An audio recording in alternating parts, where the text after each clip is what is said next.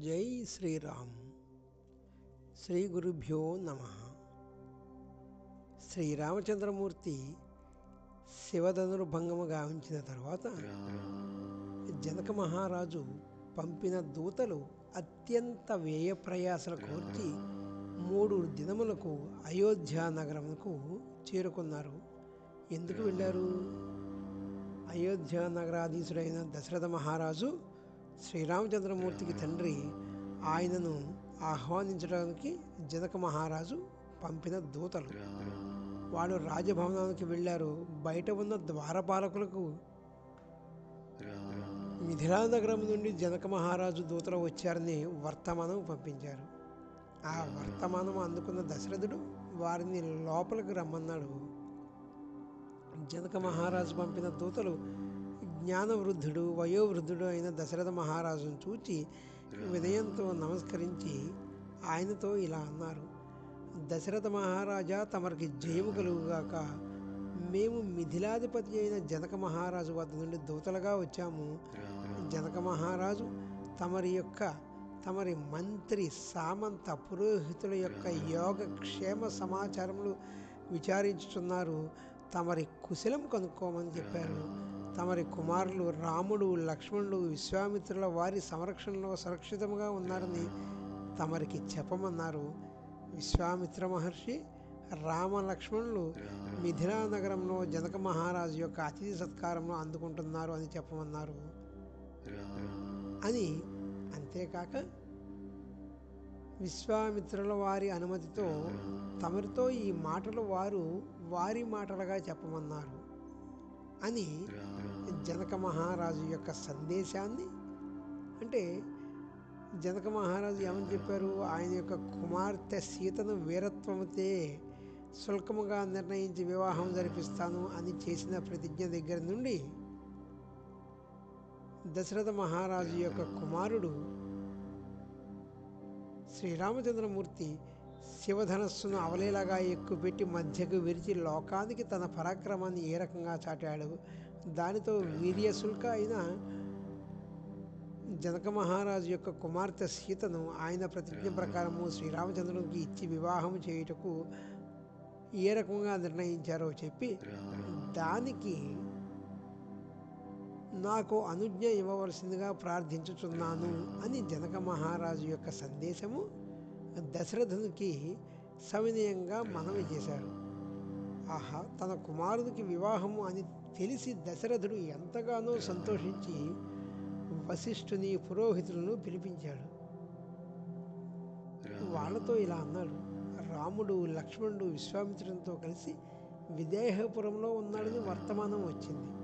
మన రాముని బలపరాక్రమను చూచి ఆ దేశ మహారాజు అయిన జనకుడు తన కుమార్తె సీతను మన రామునికి ఇచ్చి వివాహం చేయ సంకల్పించాడట కాబట్టి మీరు జనకుని గురించి వివరాలు సేకరించండి.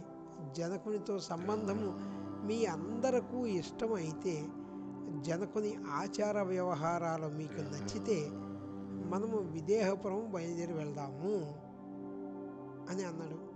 అంటే ఒక వివాహానికి శ్రీరామచంద్రమూర్తి యొక్క కళ్యాణానికి కానీ లేదంటే కనుక అంటే ఆ. కళ్యాణం ప్రస్తుత పరిస్థితుల్లో మన భారతదేశంలో ఉన్న వివాహ వ్యవస్థకు ఆదర్శప్రాయం.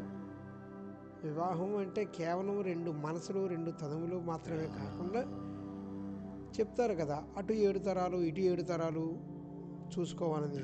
ఇవన్నీ కూడా వీటన్నిటికీ కూడా శ్రీమద్ రామాయణము ఒక మనిషి ఎలా నడవాలి? వివాహ వ్యవస్థ అదే రకంగా ఎవరితో ఏ రకంగా నడుచుకోవాలి? ఒక శిష్యుడు గురువుతో ఎలా నడుచుకోవాలి? అన్నదమ్ముల మధ్య అనుబంధం భార్యాభర్తల మధ్యన ప్రేమ సంబంధం తండ్రి కొడుకుల మధ్యన ఉండే బంధం వీటన్నిటి గురించి విరచితమైనదే ఈ శ్రీమద్ రామాయణం చూడండి శ్రీరామచంద్రమూర్తి యొక్క వివాహానికి దశరథ మహారాజు జనక మహారాజు వాళ్ళిద్దరే ఒప్పుకోవడం కాదు. చుట్టుపక్కల ఉన్న వాళ్ళ సామంతరాజులు సామంతరాజులు ఒప్పుకుంటే ఏంటి ఒప్పుకోకపోతే ఏంటండి? వాళ్ళందరూ వాళ్ళ స్టాఫ్ మంత్రులు కానీ లేదంటే పురోహితులు కానీ. వాళ్ళందరూ ఎవరండి? రాజుగారి స్టాఫ్. రాజుగారు ఊ అంటే ఊ అనాల్సిందే కాదంటే కాదనాల్సిందే. కానీ వాళ్ళు అంటే సమస్య మనదే అయినప్పుడు దాని యొక్క సొల్యూషన్ మనకు తెలియదు. ఆ సూప్లో మనం ఉండిపోతాం. కాబట్టి మన ఇంట్లో పెళ్ళి మనకన్నా చుట్టుపక్కల వాళ్ళకి అప్పచెప్తే వాళ్ళు చాలా బాధ్యతగా పనులు నిర్వర్తిస్తారు. అదే రకంగా దశరథ మహారాజు తన ఆస్థానంలో ఉన్న పురోహితులను ఋషులను మంత్రులను అందరినీ పిలిచి మీ అందరికీ ఇష్టమైతే జనకుని ఆచార వ్యవహారాలు మీకు నచ్చితే మనం విదేహపురం బయలుదేరి వెళదాము అని అన్నాడు. దశరథ మహారాజు యొక్క ఆస్థానంలో ఉన్న పురోహితులు ఋషులు మంత్రులు అందరూ తమలో తాము తర్కించుకుని పిదప అందరూ ఏకకంఠంతో జనక మహారాజుతో సంబంధం తమకు ఇష్టమే అని చెప్పారు. జనక మహారాజు యొక్క దూతలు ఆ రాత్రికి దశరథ మహారాజు యొక్క అతిథులుగా అయోధ్యలో ఉన్నారు. రాత్రి గడిచి తెల్లవారింది. దశరథ మహారాజు తెల్లవారుజామున లేచి కాలకృత్య సంధ్యా వందనాది కార్యక్రమాలు నిర్వర్తించుకుని తన మంత్రి అయిన సుమంతుని పిలిపించి సుమంత రాముని వివాహమునకు మనకు మిథిలకు వెళుతున్నాము ముందు ధనరాశులు రత్నములు ఆభరణములతో కొంతమంది వెళ్ళాలి తరువాత మా వెంట చిత్రంగ బలాలు బయలుదేరాలి. మన పురోహితుడు వశిష్ఠుడు వామదేవుడు మహారుషుడు జాబాలి కశ్యపుడు మార్కండేయుడు కాత్యాయుడు కూడా వస్తున్నారు. అందరి ప్రయాణానికి తగిన ఏర్పాట్లు చేయండి అని ఆదేశాలు ఇచ్చాడు.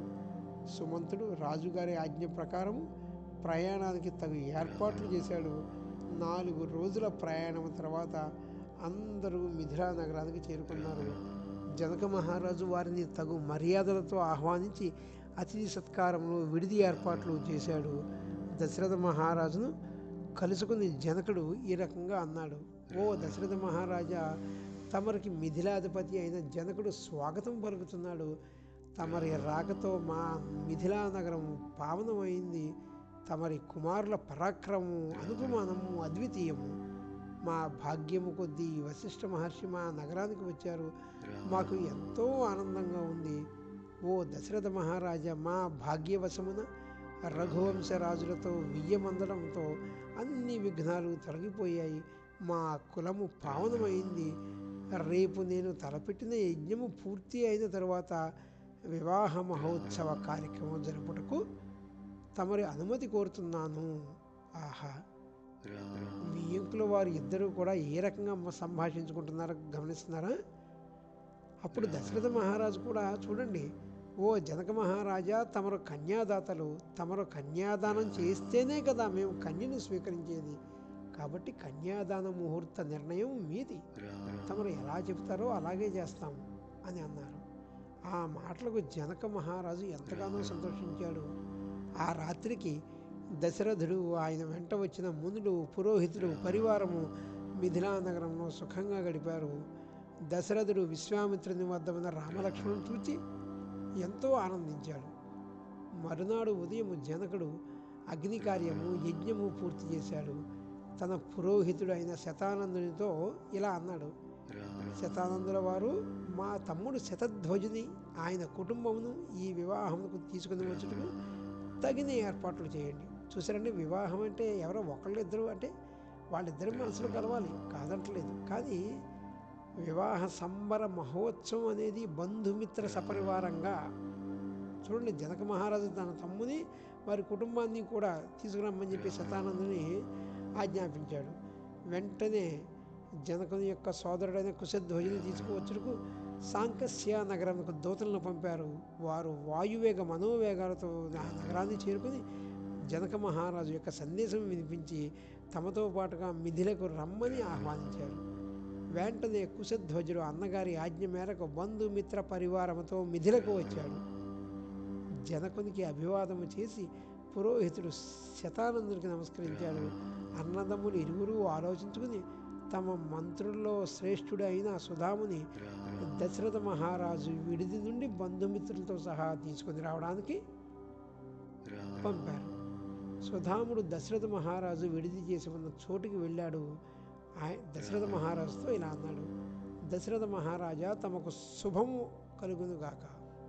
మా మహారాజు జనకుడు తమరిని సపరివార సమేతంగా తోడుకొని రమ్మని నన్ను నియోగించారు. తమరిని చూచుటకు మా మహారాజు గారు ఆతురతగా ఉన్నారు అని పలికాడు. సుధాముని యొక్క ఆహ్వానం అందుకున్న దశరథుడు తన పురోహితులు ఋషులు పరివారము వెంటరాగా జనక మహారాజు వద్దకు వెళ్ళాడు. జనక మహారాజు జనక మహారాజును చూసి దశరథుడు ఓ రాజా మా కులగురువు వశిష్ఠుడు అని మీకు తెలియదు కదా. బ్రహ్మర్షి విశ్వామిత్రుల వారి అనుమతితో మా కులగురువు వశిష్ఠుడు తమరికి మా వంశవృక్షం గురించి మా వంశంలోని పూర్వరాజుల గురించి వివరంగా చెప్పగలడు అని వశిష్ఠుని వంక చూశాడు. చూసారా? అంటే వివాహ సందర్భంలో మనం ఏంటి అని మగపిల్లవారు. ఆ పిదప వాళ్ళు ఏంటో ఆడపిల్లవారు ఒకరికొకరు వాళ్ళ గురించి చెప్తున్నారు. చూడండి. దశరథుని యొక్క మాటలు విన్న వశిష్ఠుడు మహాముని లేచి నిలబడ్డాడు. సభాసదులను జనకుని సదానందని చూచి ఇలా అన్నాడు. ఓ జనక మహారాజా సభాసదులారా ఇప్పుడు నేను ఇక్ష్వాకు వంశం గురించి చెప్పబోచున్నాను. సావధానంగా వినండి. అవ్యక్తము నుండి బ్రహ్మదేవుడు పుట్టాడు. బ్రహ్మదేవుడు శాశ్వతుడు నిత్యుడు అవ్యయుడు. ఆ బ్రహ్మదేవుని యొక్క కుమారుడు మరీచి మరీచి కుమారుడు కశ్యపుడు. కశ్యపుని కుమారుడు సూర్యుడు. సూర్యుడికి మనువు పుట్టాడు. ఆ మనువు ప్రజాపతి అయ్యాడు. ఆ మనువు యొక్క కుమారుడే ఇక్ష్వాకుడు ఈ ఇక్ష్వాకుడు అయోధ్యను మొట్టమొదటిసారిగా పరిపాలించాడు. ఆయన పేరుతోనే ఇక్ష్వాకు వంశము ఆవిర్భవించింది. ఇక్ష్వాకుని కుమారుడు కుక్షి కుక్షి యొక్క కుమారుడు వికుక్షి వికుక్షి కుమారుడు బాణుడు బాణుడు అమితమైన తేజస్సు పరాక్రమము గలవాడు బాణుని యొక్క కుమారుడు అనరణ్యుడు అనరణ్యుడి యొక్క కుమారుడు ప్రభు ప్రభు యొక్క కుమారుడు త్రిశంకువు త్రిశంకువు యొక్క కుమారుడు దుందుమారుడు దుందుమారుని కుమారుడు యవనాశ్వ శివుడు యవనాశ్వుని యొక్క కుమారుడు మాంధాత ఆయన గొప్ప చక్రవర్తి. మాంధాత కుమారుడు సుసంధి. సుసంధికి ఇరువురు కుమారులు ధ్రువసంధి ప్రసేనజిత్తు.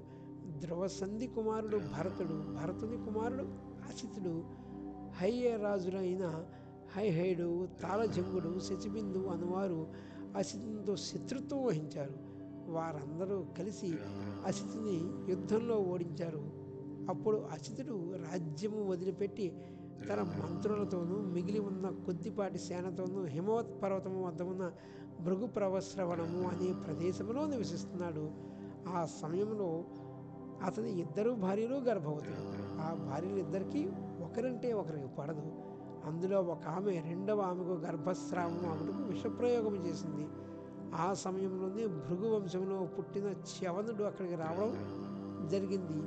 అసితిని భార్య ఆయనకు నమస్కరించి తనకు తేజస్శాలి అయిన కుమారుని ప్రసాదించమని కోరింది. అయితే అప్పటికే ఆమె మీద విషప్రయోగం జరిగింది. తన సవతికి విషం పెట్టిన కాళింది అనే అసితిని భార్య కూడా చ్యవనకు చ్యవన మహామునికి నమస్కరించి తనకు కూడా మంచి పుత్రుడు పుట్టాలని కోరుకుంది. అయితే శ్రవణ మహాముని మొట్టమొదట నమస్కరించిన ఆమెను చూచి ఓ భాగ్యశీలి నీ గర్భంలో మహాబలవంతుడైన కుమారుడు పెరుగుతున్నాడు. అతడు మహావీరుడు తేజస్శాలి. ఆ కుమారుడు నీ శరీరంలో ఉన్న విషముతో కూడా జన్మిస్తాడు. అని పలికాడు. ఆ మహర్షి యొక్క మాటను నిజం చేస్తూ ఆమె ఒక తేజస్శాలి అయిన కుమారుని ప్రసవించింది. ఆ. కుమారుడు విషముతో కూడా జన్మించడితే సగరుడు సగరుడు. అనే పేరుతో పిలువబడ్డాడు. ఆ సగరుని యొక్క కుమారుడు అసమంజుడు అసమంజుని కుమారుడు అంశుమంతుడు అంశుమంతుని కుమారుడు దిలీప చక్రవర్తి. దిలీపుని యొక్క కుమారుడు భగీరథుడు. ఆ భగీరథుడే గంగామాతను భూమి మీదకు తీసుకుని వచ్చాడు. ఆ భగీరథుని కుమారుడు కకుద్ధతుడు. కకుద్ధతుని యొక్క కుమారుడు రఘువు. ఆయన పేరు మీదనే రఘువంశము మొదలైనది. రఘువు యొక్క కుమారుడు ప్రవృద్ధుడు. ఆ ప్రవృద్ధుడు శాపవశాత్తు మనిషి మాంసము తినే రాక్షసుడు అయ్యాడు ఆయనకు కల్మాషపాదుడు అనే పేరు కూడా ఉంది. అతని యొక్క కుమారుడు శంఖనుడు శంఖని యొక్క కుమారుడు సుదర్శనుడు సుదర్శనుని యొక్క కుమారుడు అగ్నివర్ణుడు అగ్నివర్ణుని కుమారుడు శీఘ్రగురు. శీఘ్రగురు యొక్క కుమారుడు మరువు మరువు కుమారుడు ప్రసక్రుడు ప్రసక్రుని కుమారుడు అంబరీషుడు. అంబరీషుని యొక్క కుమారుడు సహసుడు సహసుని యొక్క కుమారుడు నాభాగుడు నాభాగుని యొక్క కుమారుడు అజుడు అజుని కుమారుడే అయోధ్య నగరాధిపతి అయిన ఈ దశరథ మహారాజు. ఈ దశరథ మహారాజు యొక్క పుత్రులే రామలక్ష్మణుడు ఓ జనక మహారాజా వీరి వంశక్రమం వింటివి కదా. వీరు మొదటి నుండి విశుద్ధమైన వంశంలో పుట్టినవారు పరమధార్మికులు ఇక్ష్వాకు వంశంలో పుట్టిన వీరు వీరులు సత్యసంధులు ఇటువంటి సర్వలక్షణ సమన్వితులను నీ కుమార్తెలు వరించారు. అందువలన నీవు నీ కుమార్తెలను రామలక్ష్మణునికి ఇచ్చి వివాహం చేయడం శుభప్రదము. ఆ ప్రకారంగా వశిష్ఠుడు దశరథుని యొక్క వంశం గురించి సవివరంగా సవిస్తరంగా వివరించారండి. అయితే జనక మహారాజు అదంతా విన్న పిదప చేతులు జోడించి ఓ దశరథ మహారాజా తమరి వంశక్రమమును గురించి విని చాలా సంతోషించాను. కన్యాదాన సమయంలో వధువు యొక్క వంశం గురించి కూడా వివరించడం సాంప్రదాయం. కాబట్టి మా వంశ చరిత్రను కూడా వివరిస్తాను. అవతరించండి. మాది మిథిలా నగరం. ఈ మిథిలా నగరమును నిర్మించిన వాడు మిథి అనే చక్రవర్తి. ఈయన నిమి చక్రవర్తి కుమారుడు. ఆయనే మా వంశమునకు మూల పురుషుడు మిథిని జనకుడు అని కూడా పిలుస్తారు. ఆయనే మా వంశంలో మొట్టమొదటి జనకుడు. మిథి కుమారుడు ఉదామవు ఉదావసుని కుమారుడు నందివర్ధనుడు నందివర్ధని కుమారుడు సుకేతువు. సుకేతుని యొక్క కుమారుడు దేవరాతుడు దేవరాతుని కుమారుడు బృహద్రథుడు బృహద్రథుని యొక్క కుమారుడు మహావీరుడు. ఆ మహావీరుని యొక్క కుమారుడు సుధృతి. సుధృతి యొక్క కుమారుడు దుష్టకేతువు ఆయన రాజర్షి. రాజర్షి అయిన దుష్టకేతువు కుమారుడు హర్యశ్వరుడు ఆయన కుమారుడు మరుడు. మరుని యొక్క కుమారుడు ప్రతింధకుడు ప్రతింధకుని కుమారుడు కీర్తిరథుడు. కీర్తిరథుని కుమారుడు దేవమీఢుడు దేవమీఢుని యొక్క కుమారుడు విబుధుడు. విబుధుని యొక్క కుమారుడు మహేంద్రకుడు మహేంద్రకుని యొక్క కుమారుడు కీర్తిరాతుడు ఆయన కూడా రాజర్షి. రాజర్షి అయిన కీర్తిరాతునికి మహోరముడు జన్మించాడు. మహోరముని కుమారుడు స్వర్ణరోముడు స్వర్ణరోముని కుమారుడు హ్రస్వరోముడు. ఆ హ్రస్వరోమునికి ఇరువురు కుమారులు పుట్టారు. అందులో పెద్దవాడను నేను రెండవ వాడు నా తమ్ముడు కుశధ్వజుడు. మా తండ్రి గారైన హ్రస్వరోమ మహారాజు నన్ను ఈ మిథిలా నగరముకు రాజుగా చేశాడు. నా తమ్ముని బాధ్యతను నాకు అప్పగించి ఆయన వనములకు వెళ్ళాడు. కాలవశాత్తు నా తండ్రి గారు స్వర్గస్థులయ్యారు. నేను నా తమ్ముని యొక్క పోషణ భారము వహించి రాజ్యము చేస్తున్నాను. కొంతకాలము తర్వాత సాం సాంకాశ మహారాజు సుధనువుడు నా రాజ్యం మీదకి దండెత్తి వచ్చాడు. నా వద్ద ఉన్న శివధనస్సును నా కుమార్తె సీతను తనకు ఇవ్వమని వర్తమానం పంపాడు. నేను దానికి అంగీకరించలేదు. మా ఇరువురి మధ్యన యుద్ధం జరిగింది. నేను అతని యుద్ధములో ఓడించి వధించాను. సాంకాశపురమును ఆక్రమించుకున్నాను. తర్వాత నా తమ్ముడు కుశధ్వజుని సాంకాశపురముకు రాజుగా పట్టాభిషిక్తుని చేశాను. ఓ వశిష్ఠ మునీంద్ర మా సోదరులలో నేను పెద్దవాడను. నా కుమార్తె సీత నా తమ్ముడు కుశధ్వజుని యొక్క కుమార్తె పేరు ఊర్మిళ. సీతను రామునికి ఊర్మిళను లక్ష్మణ్కి ఇచ్చి వివాహం జరిపించడానికి సంకల్పించాను. ఈ విషయంలో ఏమాత్రము సందేహము లేకుండా మూడు మారులు నొక్కి చెబుతున్నాను. నా కుమార్తెలైన సీత ఊర్మిళలను దశరథ మహారాజు కుమారులైన రామునికి లక్ష్మణ్కి ఇచ్చి వివాహం జరిపించుటకు ఎంతగానో ఆనందించుతున్నాను. ఓ దశరథ మహారాజా రామలక్ష్మణులతో గోదానము మొదలగు శుభకార్యము జరిపించండి. పితృకార్యము జరిపించిన తదుపరి వివాహ మహోత్సవం జరిపించదను అని అన్నాడు. దాంతోపాటు ఓ దశరథ మహారాజా నేడు మఘా నక్షత్రము నేటికి మూడవ రోజున అనగా ఉత్తర ఫల్గుణి నక్షత్రంలో వివాహం జరిపించదము. ఈ రెండు రోజులలో రామలక్ష్మణుల చేత గోదానము మొదలగు ధనము ఇచ్చు కార్యక్రమం నిర్వర్తింపుడు అని వినయంతో పలికాడండి. జనకుని మాటలు విన్న విశి వశిష్ఠుడు విశ్వామిత్రునితో సంప్రదించారు. ఇరువురు మహర్షులు కలిసి జనకునితో ఈ రకంగా అన్నారు. ఓ జనక మహారాజా ఇటు ఇక్ష్వాకు వంశము ఇటు విదేహ వంశము. రెండు విశిష్టమైనవే. ఒకదానికి ఒకటి తీసిపోవు. ఈ రెండు వంశములు కలవటం అత్యంత శుభదాయకము. నీ కుమార్తె అయిన సీతను రామునికి నీ తమ్ముడు కుశధ్వజుని యొక్క కుమార్తె అయిన ఊర్మిళను లక్ష్మణునికి ఇచ్చి వివాహం చేయడం వారి వంశ గౌరవములకు రూప సంపదలకు తగి ఉన్నది. ఈ సందర్భంలో మరి ఒక మాట చెప్పాలని మాకు అనిపించింది. నీ తమ్ముడు కుశధ్వజుడు ధర్మాత్ముడు. ఆయనకు ఊర్మిళ కాకుండా ఇంకా ఇరువురు కుమార్తెలు ఉన్న సంగతి మాకు తెలుసు. ఆయన ఇరువురు కుమార్తెలను దశరథుని కుమారులైన భరత శత్రుఘ్నులకు ఇచ్చి వివాహం జరిపించండి. రెండు వంశములు ధన్యమవుతాయి దశరథుని కుమారులైన భరత శత్రుఘ్నులు అంద చందములలోను రూప లావణ్యములలోను బల పరాక్రమములను రామలక్ష్మణులకు ఏ విధంగానూ తీసిపోరు. ఈ వివాహంతో మీ ఇరువురి రాజ్యములు దృఢమైన సంబంధ బాంధవ్యాలు కలిగి ఉంటాయి. అని పలికారు ఆ మాటలు విన్న జనకుడు వశిష్ఠ విశ్వామిత్రులతో ఓ మునిశ్రేష్ఠులారా మీ సంబంధములతో నేను నా తమ్ముడు ధన్యులు అయ్యాము. నా తమ్ముడు కుశధ్వజుని కుమార్తెలు అయిన మాండవి శృతకీర్తులను దశరథుని కుమారుడు భరతుడు శత్రుఘ్నులకు ఇచ్చి వివాహం చేయుటకు నేను నా తమ్ముడు మనస్ఫూర్తిగా అంగీకరిస్తున్నాము. ఈ నాలుగు వివాహములు ఒకే రోజున ఒకే సమయంలో ఒకే వివాహ వేదిక మీద జరిపిస్తాను. ఉత్తర ఫల్గుని నక్షత్రంకు సంతాన ప్రదాత అయిన భగుడు దేవత ఆ శుభ నక్షత్రంలో ఈ నాలుగు వివాహములు వైభవంగా జరిపించడానికి అనుమతి ఇవ్వండి. ఈ వివాహములతో అయోధ్య విదేహ రాజ్యములు ఒకటవుతాయి అని వినయంగా పలికాడు. ఆ మాట మీద ద- దశరథ మహారాజు ఓ జనక మహారాజా నీవు నీ సోదరుడు కుశధ్వజుడు సద్గుణ సంపన్నుడు ధర్మపరులు. మీతో సంబంధము నాకు ఎంతో ఆనందదాయకం. నేను ఇంకా మా నివాసములకు వెళ్ళదను. నా కుమారుల చేత వివాహమునకు ముందు జరుగు కర్మలను దానమును నిర్వర్తింపజేస్తాను అని పలికాడు. ఆ ప్రకారంగా శ్రీరామచంద్రమూర్తి తన సోదరులతో సహా కళ్యాణ మహోత్సవంకు ఏ విధముగా సిద్ధమైనారు అదే రకంగా జనక మహారాజు యొక్క వంశకీర్తి వంశ ప్రతిష్టలు వంశ చరిత్ర మరియు ఇక్ష్వాకు వంశ కీర్తి ఇక్ష్వాకు వంశ ప్రతిష్టలు ఇక్ష్వాకు వంశ యొక్క చరిత్ర ఈ విధముగా వివరింపబడినవి. స్వస్తి.